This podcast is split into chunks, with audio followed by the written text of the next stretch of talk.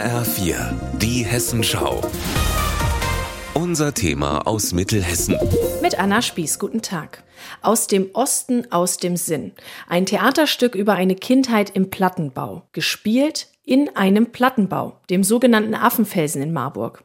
Und genau so sieht das Hochhaus auch aus, verwinkelt mit verschiedenen Ebenen und Plateaus.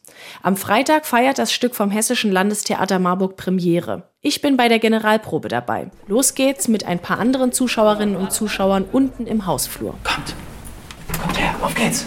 Der Schauspieler Christian Simon nimmt uns mit, im wahrsten Sinne des Wortes. Wir laufen durchs Treppenhaus, fahren mit dem Fahrstuhl und betreten verschiedene Räume. Das Einmannstück zeigt die Sicht eines Siebenjährigen auf Ost- und Westdeutschland und die Zeit der Wende.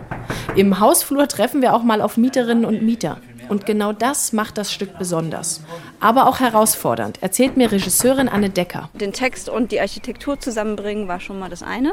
Das in Ecken, Treppenhäuser, Biegungen umzuwandeln und dahin zu setzen. Und das zweite ist natürlich so ein Haus lebt. Also es wird mal eine Katze vermisst, dann ist mal jemand irritiert, was hier überhaupt passiert, weil ich habe den Aushang nicht gelesen. Dinge verschwinden, tauchen wieder auf. Sowas ist tatsächlich alles passiert. Die Dramaturgin Juliane Hendes läuft bei der Generalprobe natürlich auch mit. Sie kommt selbst aus dem ehemaligen Osten und will zeigen, wie eine Kindheit in den 90ern ausgesehen hat. Und wie viel man doch als Kind noch mitkriegt, ohne was zu verstehen. Wie viel man vom Gefühl her weiß, von den Dingen, die passiert sind, ohne dass da wirklich mit sieben, achtjährigen drüber gesprochen wurde. Ich erinnere meine Kindheit als sehr schön und behaglich und habe mir das Wissen zu dem Gefühl erst später angeeignet und das habe ich versucht in dem Stück zu verarbeiten. Wir tauchen immer tiefer in den Plattenbau ein und in die Geschichte des siebenjährigen Christian.